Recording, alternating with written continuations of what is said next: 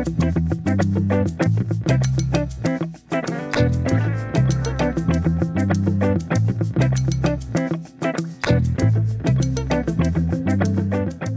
to Lives, a show exploring our experiences in the world and how we might live well.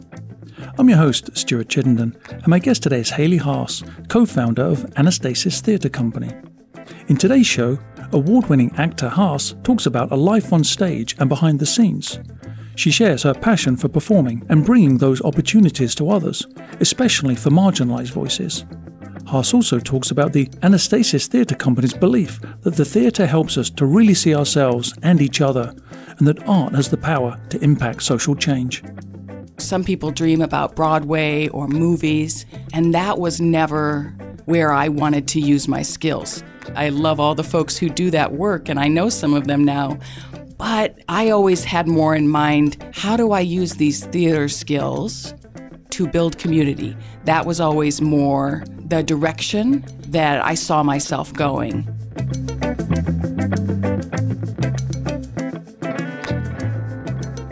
Haley Haas is the artistic director and co founder of Anastasis Theatre Company. Haas recently directed the tour of the Anastasis play More Than a Number, as well as the original production of the play Inside the Nebraska State Penitentiary. She has also directed the Anastasis plays Stories on the Brink and Voices Unbound. Haas has worked as a teaching artist and facilitator with numerous local organizations, and for 15 years as an actor and the training and education director for Respect, a touring educational theatre company.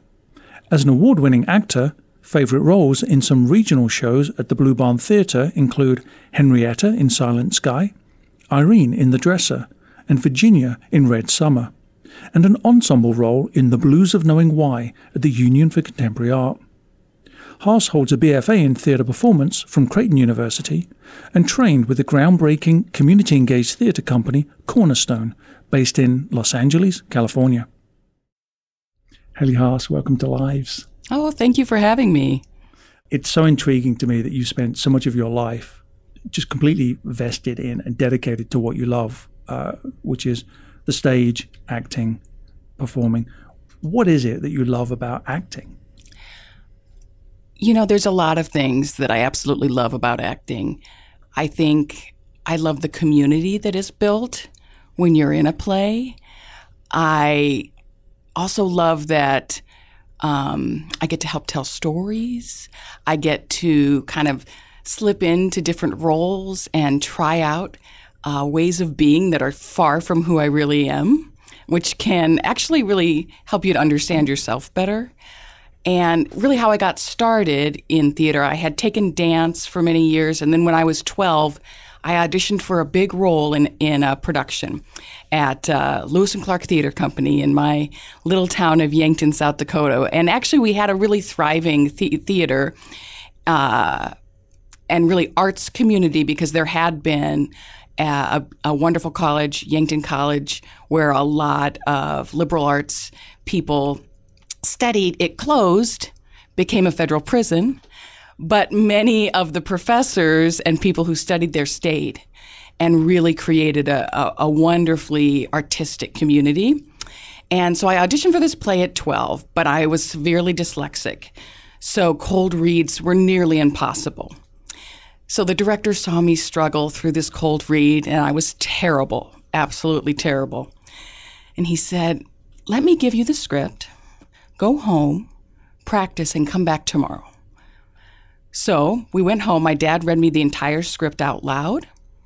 And one of my ways of overcoming, or one of my gifts from my dyslexia, is a really uh, close to photographic memory for um, things I hear. So we went through it a couple times and I memorized all the lines of the character. So I came in the next day and was able to really fully express the lines, do it off book. And he just looked at me and said, Well, you already know all the lines, so I think you have the part. And that really started my love. He was a wonderful director. It was a, really great production of The Loud Red Patrick. So it was a bunch of, it was about a bunch of sisters and, and their dad. And so I, I met some mentors through that process and just fell in love with the magic of theater. And really, from that point on, uh, never stopped being in production. uh, I was always either doing a play at school or through the local community theater, and then right on up through college and my career. Just uh, have always uh, been drawn to acting. I'm somewhat struck by the idea that you have dyslexia. Um, and I don't know, is that something that persists through throughout life, or is it something that you? Oh yeah. okay. um, I mean, I have a better ability to read now than I did when I was a kid, and really, it was a, a funny way that my brain finally uh, kind of clicked into reading. I came to Creighton and I think when I graduated high school, I was at the top of my class, but probably read at a fifth grade level on my own without adaptive technology. And, and at that time, it was brand new. I could scan books, and then the, the text would come up on the screen, and there was a voice that would read it aloud to me. And as the voice read it, it lit up each word. So I would watch and hear at the same time. And that made some of the internal brain connections that I was never able to make. So my reading improved vastly while I was at Creighton. But it is still uh, something that is a big piece of my life and that I work to overcome. And I think it's one of the reasons I chose going into theater is because a lot of the work I do doesn't require a ton of uh, reading. It it just occurs to me that being a kid is tough anyway. I mean, it's so exciting, so joyful, so many things that you're learning and experiencing about yourself, about the world. But then to intentionally and, and uh, willfully and joyfully jump into acting mm-hmm. when you know that this is a challenge. And I, I wondered, to me, it feels like an act of some ways, an act of courage, an act of vulnerability. And I'm curious if you knew that at the time or if performing just in some way despite or perhaps because of dyslexia. I think it's more because of. Mm. I think I had a natural ability to really listen. And listening and responding is really how the best acting and connection happens on stage. So, so much of that came naturally to me. And I'm very curious. And I think again, that's part of my dyslexic brain is I'm always looking for ways to connect story and those things came naturally to me. So those skills just translated into theater so perfectly and beautifully. And I, I kept up with dance until I was about 21 as well. And I think that also was a, a great way for me to express myself outside of the written word. I'm glad you said that because it suggests the many ways that acting demands both a physical as well as a, a, an emotional performance response to the needs of the play, the character, the, the, the audience, just doing the work. But that's me assuming that. I'm not an actor. What are the kinds of physical demands that perhaps something that is really you know, embodied like dancing what others physical uh, the, dancing can, can bring out, but but what others physical demands of acting contrasted perhaps with those more internal, emotional, psychological demands of acting. Yeah, I think it is kind of a two sided coin. If you aren't in touch with your body and you know how you create visual uh, elements on stage, how you relate to others on stage you will be very limited. So you have to be kind of hyper aware of your surroundings and have kind of an outside view of yourself that uh, that I think dance was a big help in in in helping me to understand how my body works, what it looks like, and and how you can change those things. I love people watching. Uh, my husband makes fun of me. He's like, I could never get away with that. It would look creepy if I was, you know, in public places just enjoying watching other people. But that's to me wonderful. It makes me think of all the stories. What, who is this person? How do they live? And also, I study how do they move because a different character may move completely different than I do. And I know my work at the Blue Barn especially brought that to life. I played some characters that moved very differently than me. Um, at least that was the choice I made for the character. And that was hard work. And sometimes, actually, uh, when you hold yourself differently, can you have to really stretch and prepare. Uh, the emotional side of acting also, I think, kind of came naturally to me. I um, I've always been super empathetic person. My emotions come out. Uh, I, I I've never had a problem expressing them. I think that's part of just growing up in my household where that was accepted and encouraged. So it's I think an outgrowth of that. But then of course through education, you know, uh, my my college degree, you know, you work more in depth on finding those places in yourself to mine for characters. So before we jump forward then to how you developed your craft, because you, as you just mentioned, you went to Creighton to study, and then you went further beyond that to continue those studies and develop this this ability. This early time when you were young and venturing, as it were, into theatre onto the stage, and what was the family context around you at that time? Did you come from a family of performers or theater goers or well, definitely artists? theater goers, but not artists. Well, I guess my dad, in his way, is an artist. He's a floral designer, and my parents owned a flower shop in our small town. And so there was creativity around, um, but they always supported my interest in the arts. In fact, my dad learned how to be a lighting designer so that he could be there all the time at, at my shows. Um, and my mom was a politician alongside running a, a, really successful business. She was the first woman to be elected onto our county commission in our county. And she went on to become the state Democratic Party chair for our state and then was appointed by uh, the Clinton administration as the regional administrator for the Small Business Administration. So when I was in high school, she moved to Denver and commuted back on weekends.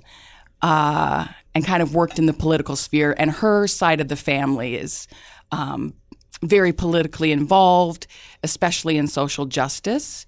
So I think that's where my lens and my my passion for community building and social justice issues was kind of born out of uh, just being involved in politics from i mean i remember sitting at, at those offices and those meetings as a two-year-old. Like some of my earliest memories are being at campaign events.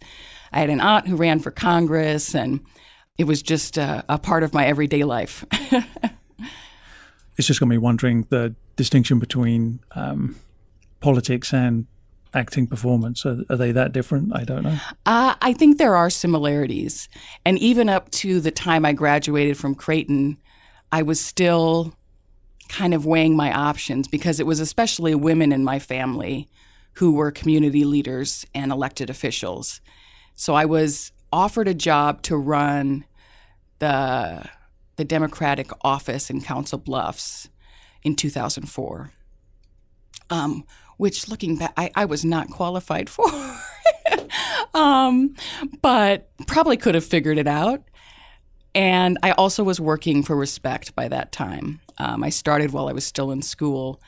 So I was at a crossroads and I, I chose theater, and I'm really glad I did. That year, um, pretty much every candidate I would have been helping was just slaughtered. so it would have been a pretty demoralizing start to a career. Um, but I'm very grateful for people who do serve. Um, I think you need to have a calling to do that work. But yeah, my calling was really in theater. So I, I love that you already are using that language of calling to theater.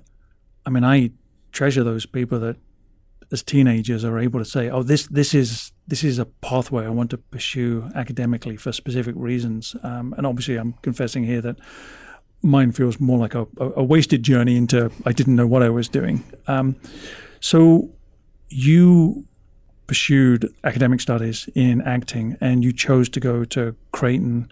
And I'm just curious about: Did you really feel called into studying acting? Were you responding to a sense of something deep within you that this could be something you could do and you should do, and, and why Creighton in particular? Yeah, I think I knew from 12 or 13 that absolutely that it was where I would study. But I always had this idea that it wasn't, you know, some people dream about Broadway or movies, and that was never where I wanted to use my skills. It's an awesome place to be, and I, I love all the folks who do that work, and I know some of them now. But I always had more in mind how do I use these theater skills to build community, to educate? That was always more the direction that I saw myself going. I chose Creighton after really looking at a lot of schools, everything from conservatories to to different methodologies to big schools that have great uh, programs. What I found in Creighton was it was a small department. I knew that I would get the kind of individual attention that I want and stage time. A lot of programs, you're lucky if by your junior, senior year you get a show where you get to be highlighted. Um, and they're great programs, and I'm sure you can learn a lot. But I was like, I want to be on stage. And also, moving to Omaha meant the possibility of working in all kinds of different theaters that I had as a kid. We would make trips to Omaha to come see plays here. And so that was a piece of it. And my best friend from high school and growing up was a costume designer and he also came with me. So we kind of came as a pair to Creighton, and um, yeah, so that's that's why I chose Creighton. What were some of those performances that, uh, as a teenager, were you were coming to see in Omaha, but generally that were captivating you? Um, what did we see? And got to go way back. I know I saw Into the Woods at the Playhouse. I saw Joseph and the Amazing Technicolor Dreamcoat. We came and we saw, um, you know, a couple things at the Orpheum, and uh, and I read about the Blue Barn, but I had never seen a play there until I moved here.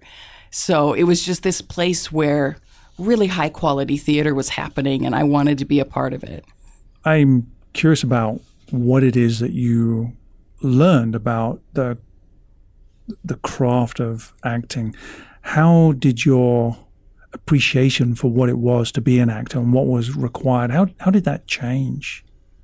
Well, I think at Creighton I had the time to learn the history of theater, which is so rich and diverse and so that really deepened my understanding of how theater can be used because it really has been used in so many ways throughout history.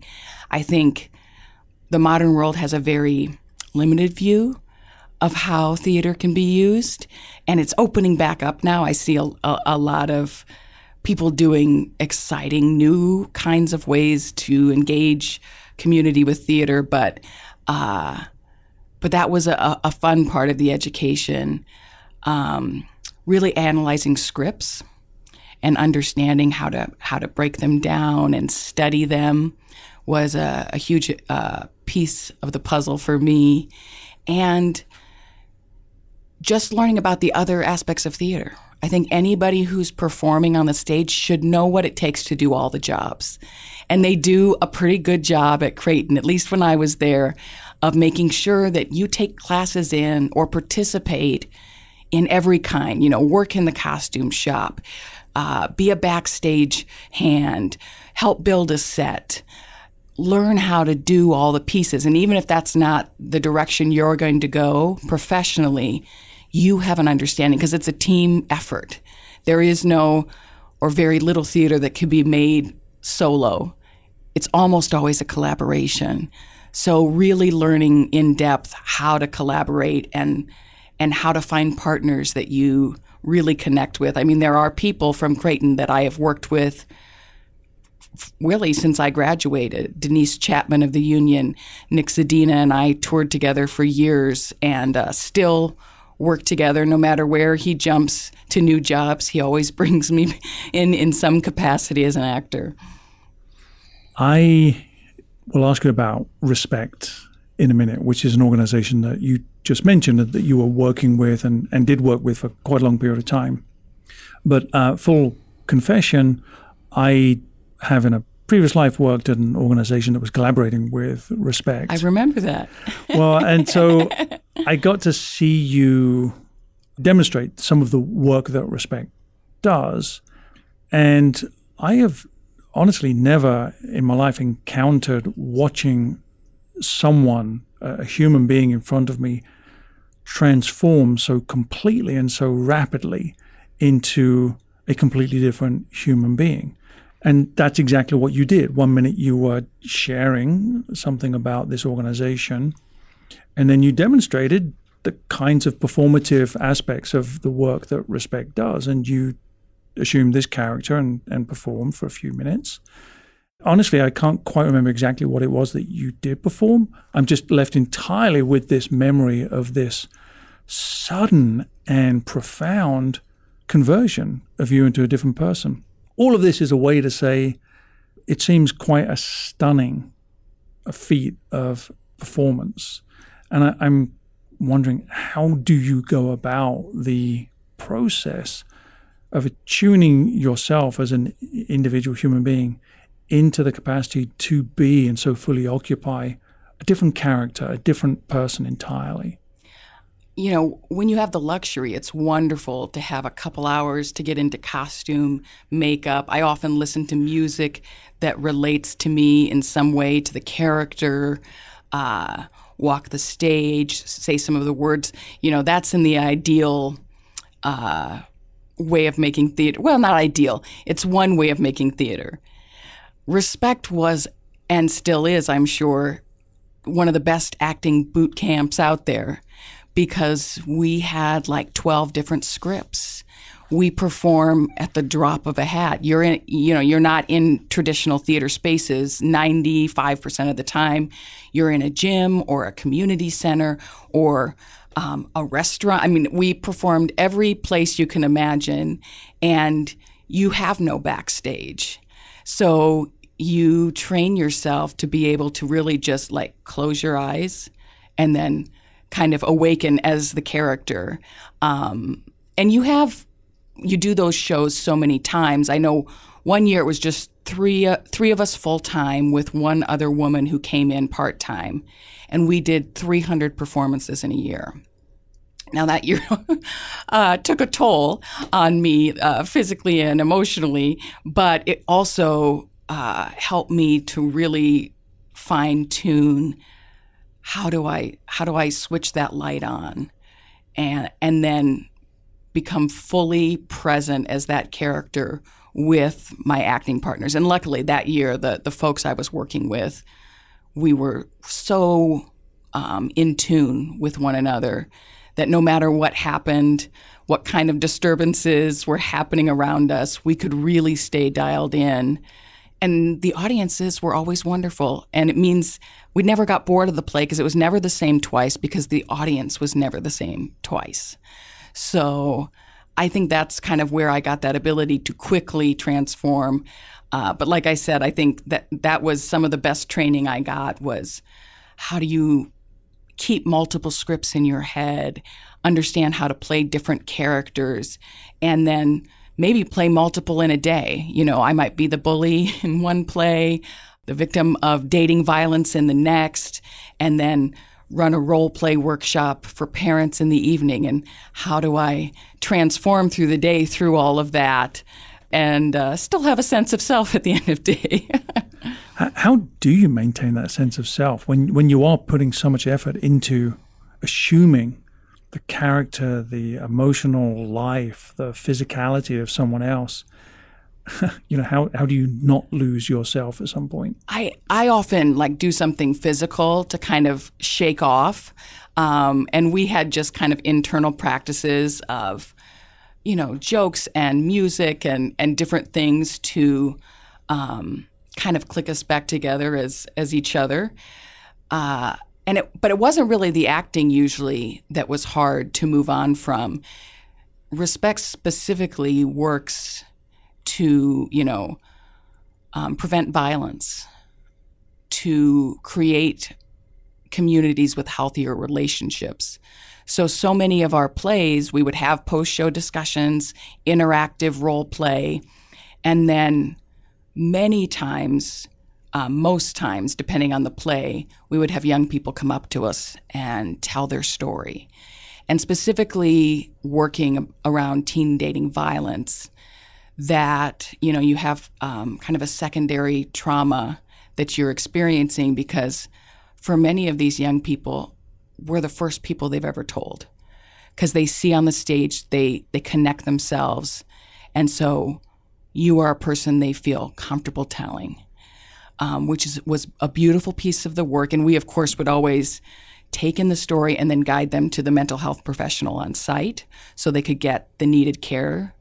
But those were the days that were the hardest. We'd get back in the tour van and we, you know, just I'd just allow myself to cry for a minute to just kind of release all all that was happening and and we would talk about the effect uh, and the sadness we had around those things, but also the hope of now they can get help. Now they're not alone. So that helped a lot. And then Respect does a good job of doing training around how kind of secondary trauma can impact you, the ways that you can keep boundaries and and and keep yourself healthy. So I invited you to consider character, um, but also especially in the context of how I encountered you with respect, and I didn't give you an opportunity to, uh, in a nutshell, describe what is respect and what um, you know what what does it actually do, and how how does it get that messaging out. Yeah, so Respect was founded by Patri- Dr. Patricia Newman, who was a child and still is a child psychologist. And she um, kind of started small, but saw how theater really could and role play could help young people. She started really in schools. Uh, understand the dynamics of relationships and work on healthy relationships. So, respect tours through schools and workplaces and all kinds of places to talk about healthy relationships. Most of the programming is a short 30 minute play that demonstrates maybe some unhealthy behaviors, and then a 30 minute talk back where you know it's designed to kind of highlight the the lessons within the play the the takeaways but then also time for the community we've shared with to process and then to get up and actually try solutions in a safe space. Uh, you know, with one of our actors, they can try out things and and we can test them a little bit uh, in a safe way so that the next time they try this in the real world, it's not the first time. And so it was really a beautiful work, and I loved all the community connections that I got to make through that work. And you were the training and education director there, and you know, since then you've moved on, and we'll talk about Anastasis. What is it that you did as training and education director, and, and how did that shape your idea of what theatre perhaps could be in a more sort of institutional sense? Yeah, so I was in charge of a lot of our educational programming. So outside of the plays, we often did residencies and workshops and so I would help plan, evaluate, and uh, lead much of that educational stuff or oversee those who were going to lead. And also led most of our our training that was role play based alongside usually Patricia or another expert in whatever area we were targeting with the community group. It seems to be potentially transformational part of your exposure to theatre, which was encountering uh, the folks at Cornerstone, this theater company based in LA, California. That definitely was uh, a turning point for me. I had, I don't know, I hadn't quite left respect yet, but I knew that I was aging out of playing mostly child and young adult characters. But I could have stayed on in, in my other role, and I, I knew that. But I just, I had this feeling that I wanted to go deeper. Most of the work Respect does is one day, maybe a week with a community. And I was really excited about what if we went deeper? What if it was a longer term relationship? And so I had that in my mind. And through respect, I had worked inside some juvenile correctional facilities. And I really started to realize those were my favorite days of the year. That the work there really brought me to life and to a sense of flow that I, I wasn't feeling anywhere else in my life. So I met uh, Michael Garces. He was at the Great Plains Theater Conference and he spoke at a panel. And when he talked about the work he was doing, you know, a light just went off. And I thought, that is exactly what I want to do. So I ran up to the line of people who wanted to speak to him afterwards. I told him the work I was doing and that I had just started working with a group at Nebraska State Penitentiary, but that this work was new to me. And he said, You should come train with us. And they do a fantastic job of, of doing training for other theater professionals throughout the country.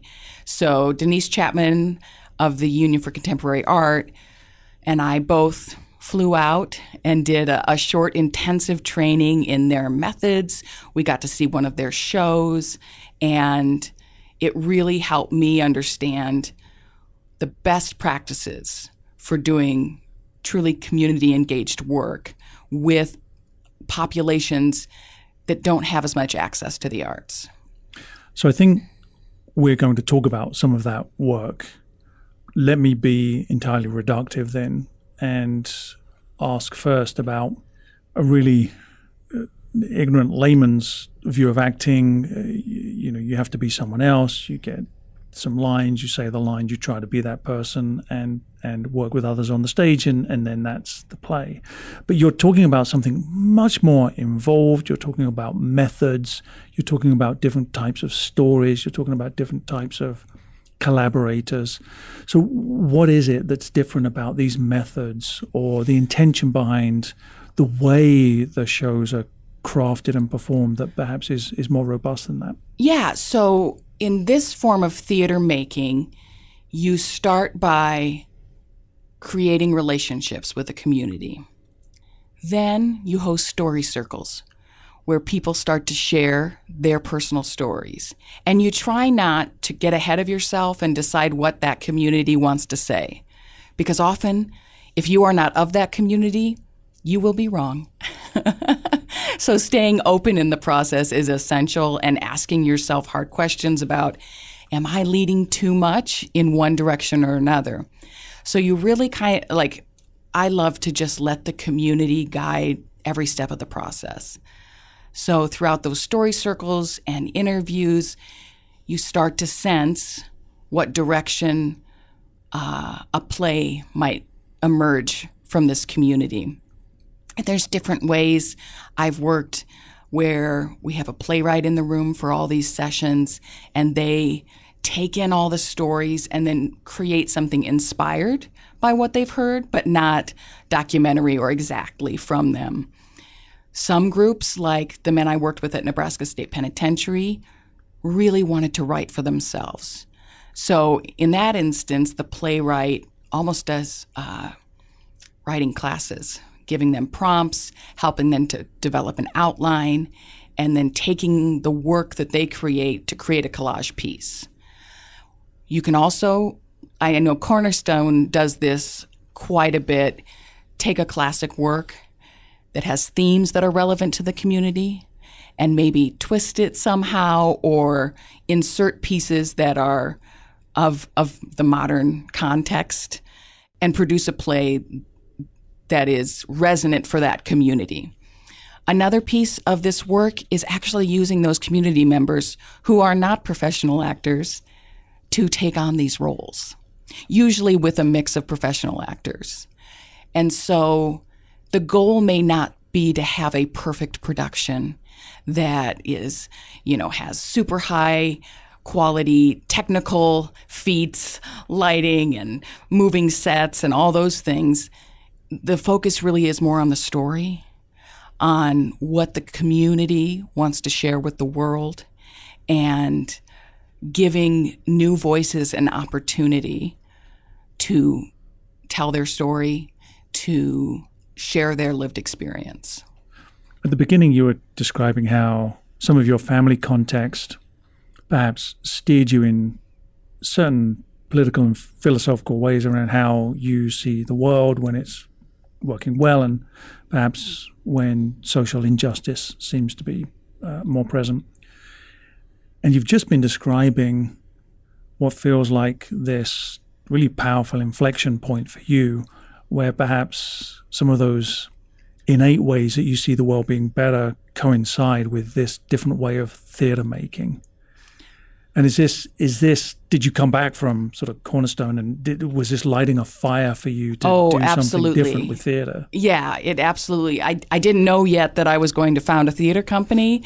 I thought, you know, I had this idea for this one project at Nebraska State Penitentiary, but I I didn't have a playwright, and I'm not a playwright, and so I heard kind of through the grapevine that Colleen O'Doherty, who was just finishing her master's in screen and playwriting, was looking to create a piece with people impacted by housing insecurity.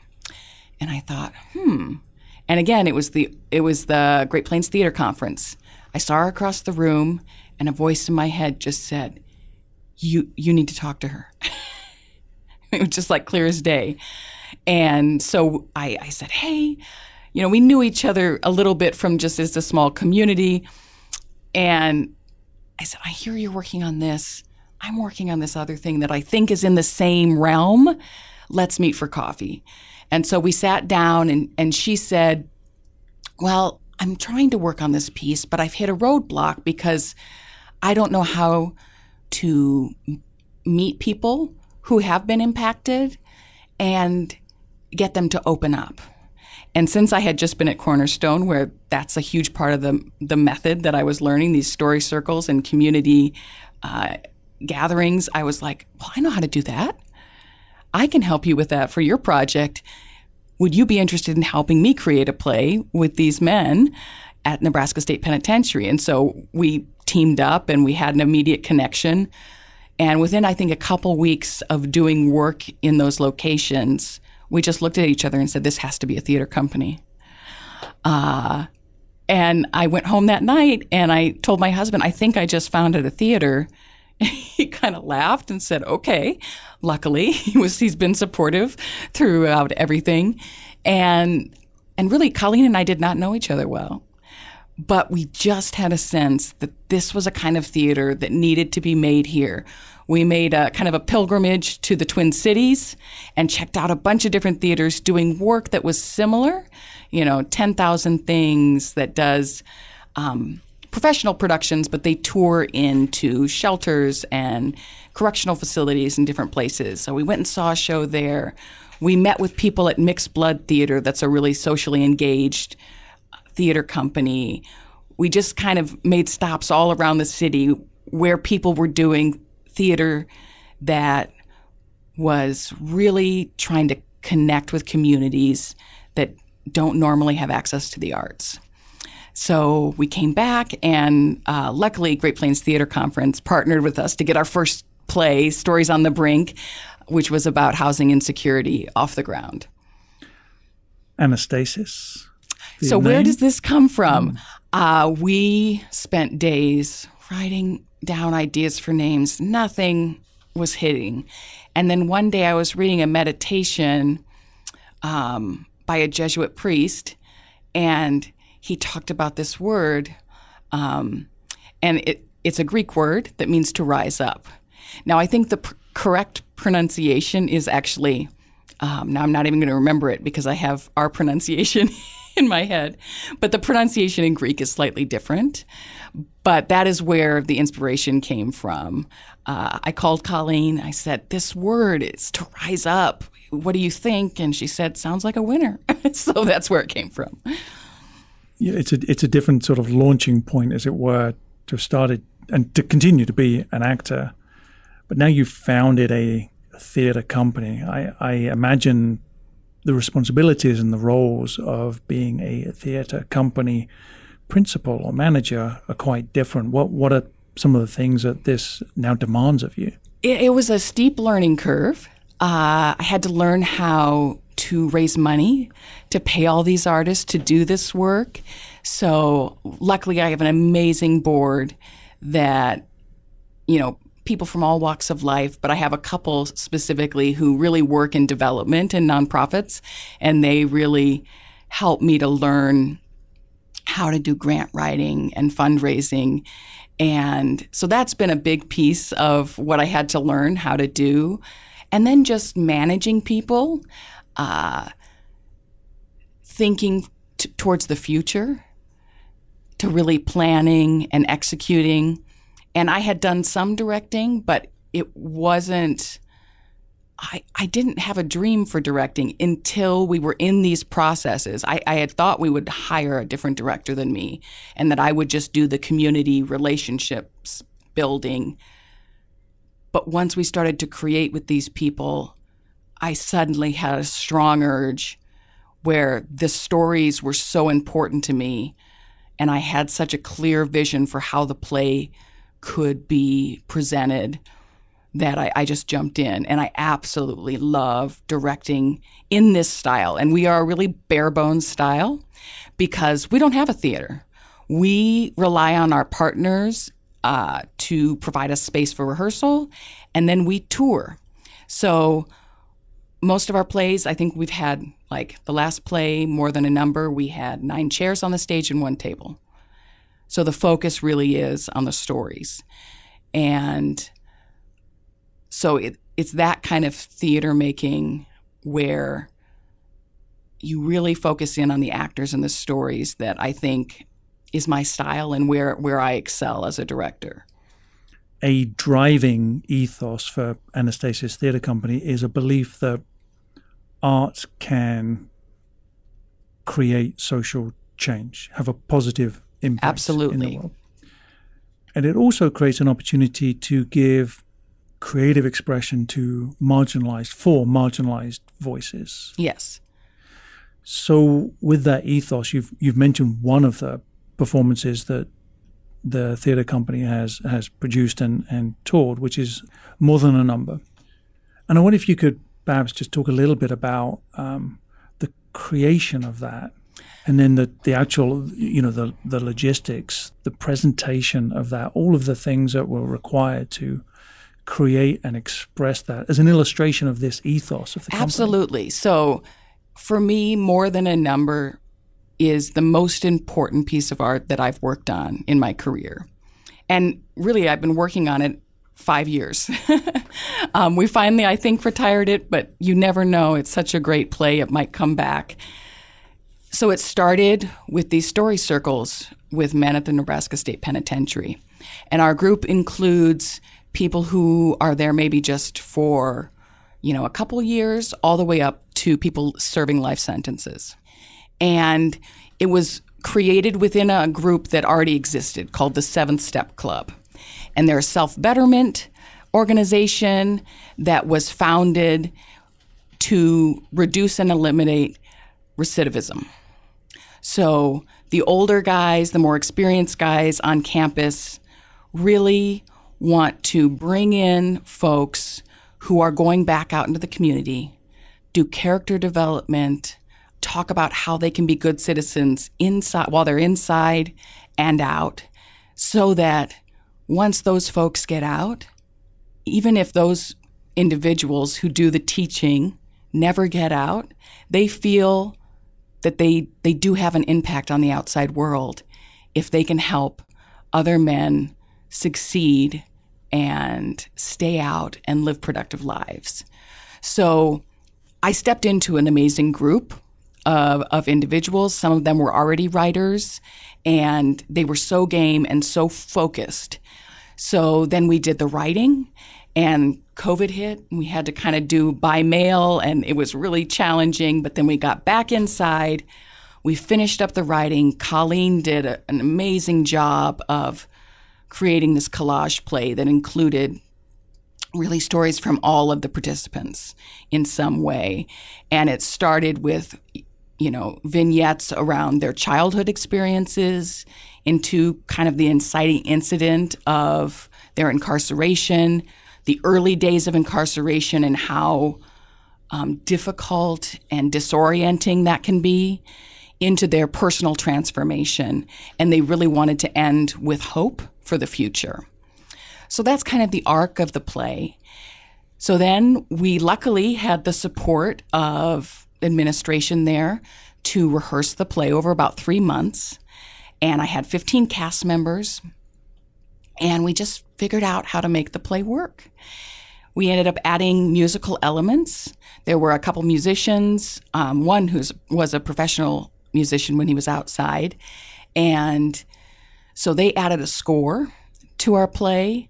But one of the reasons it stayed so simple with just chairs and a table is we really didn't have access to anything else. But in a way, I was hoping for props at one point, but throughout the rehearsal process, we didn't get them and we didn't get them. So the guys began to pantomime, and it became such a beautiful piece of the storytelling that I said, when they finally brought in the few things we had asked for, I said, never mind. We don't need it. They're telling the story fully without any extra anything. And then we were able to perform the play inside two times for fellow residents, people who volunteer in the system, and staff. It was a really transformational experience for our cast. They became even closer. New relationships were built. They felt such uh, a sense of pride in telling their stories and the stories of the community that they represent. The other folks who who came to see the show, the other residents, also had a, a really emotional reaction to the play. You know, they said, I've, I'm, some of them had never seen a play. There hadn't been a play at Nebraska State Penitentiary in more than 30 years. And others just said, I can't believe my story is on the stage. That that the truth of what this life is is is being said out loud. And so that was a really wonderful experience. Unfortunately, four of our cast members were unable to perform because there was a lockdown in their unit. But the amazing 11 others, with one rehearsal, figured out how to fill in those roles and still perform brilliantly. Uh, and I continue to visit this group twice a month just as a volunteer, and we're hoping to start uh, they really want to start a, a, theater, ongoing theater classes, so that they continue to learn new skills and create new work for the future. From the beginning, though, the guys really had a vision that it was the most important that this play get outside, that their stories be told to the rest of the Nebraska community. So that was was a, a big thing to tackle. And a lot of people told me this cannot be done because I insisted that the majority of our cast be people who had lived experience within the correctional system. And I said, we're going to pay everyone. and there were a lot of roadblocks, but we raised the money and then we were able to tour this beautiful play with, with a, a mixed cast of professional actors and uh, system impacted people to multiple community sites in Omaha and Lincoln. After every play, we have, you know, a dialogue between the audience and our cast, really focusing in on the voices of people most affected by the system. And we try to get in our audiences community leaders, politicians, folks from the legislature, people who work in corrections and in policing, because that's where real transformation can happen when they see these stories and how the men got there, it transforms how they think about those individuals.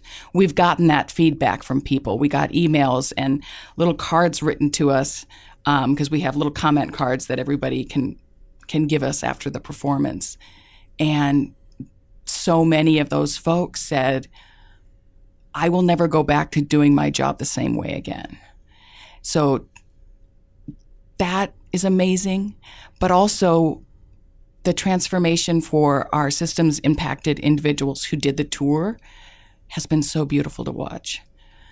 We do pre surveys where we ask questions about how connected they feel to the community. Do they see themselves as a leader?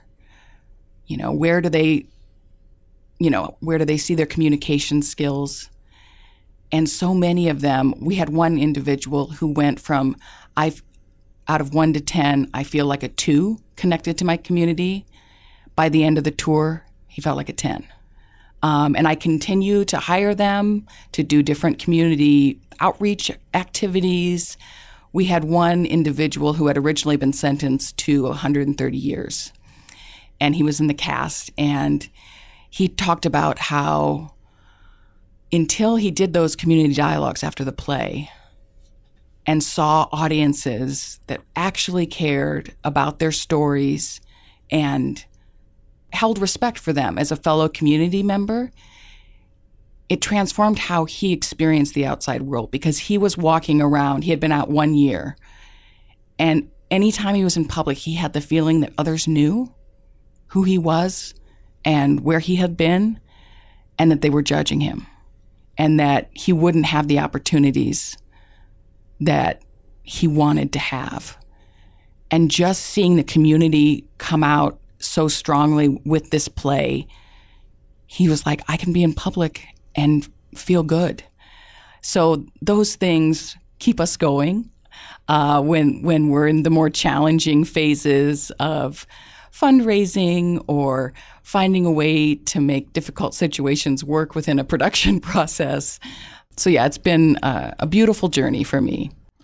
I love how you've managed to recognize in our conversation that yes, there's the practical components to all of this, performing and running a theatre company, but all in service of this word that you've used often transformation. I'm curious, how has all of this transformed you? Oh, it's been, I can't overstate the impact. I tell the, the group at Nebraska State Penitentiary all the time you guys changed my life. You inspired this theater company. You know, we just won um, the Nebraska State Arts Award for access to the arts. And I went in immediately, told them, and I said, We won. You are part of the Anastasis family, and you are part of why we got this award. So I really wanted them to share in it. Seeing their resilience, their ability to find joy and purpose really helps me as a human to focus in on what is important, what is my purpose, how do I serve others, and yeah, it's it's been such a, a, beautiful journey of exploring what other people's experiences are, helping them find their voice, giving them a platform. It really is a calling for me, and I um, and I'm so grateful for each of the individuals that I get to work with. It's such an honor.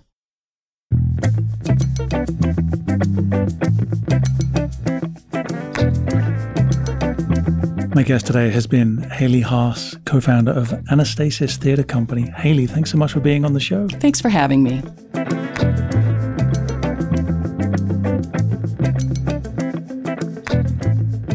Lives is brought to you on KIOS Omaha Public Radio and is produced by Courtney Bierman. The music you hear playing in and playing out is performed by Andrew Bailey.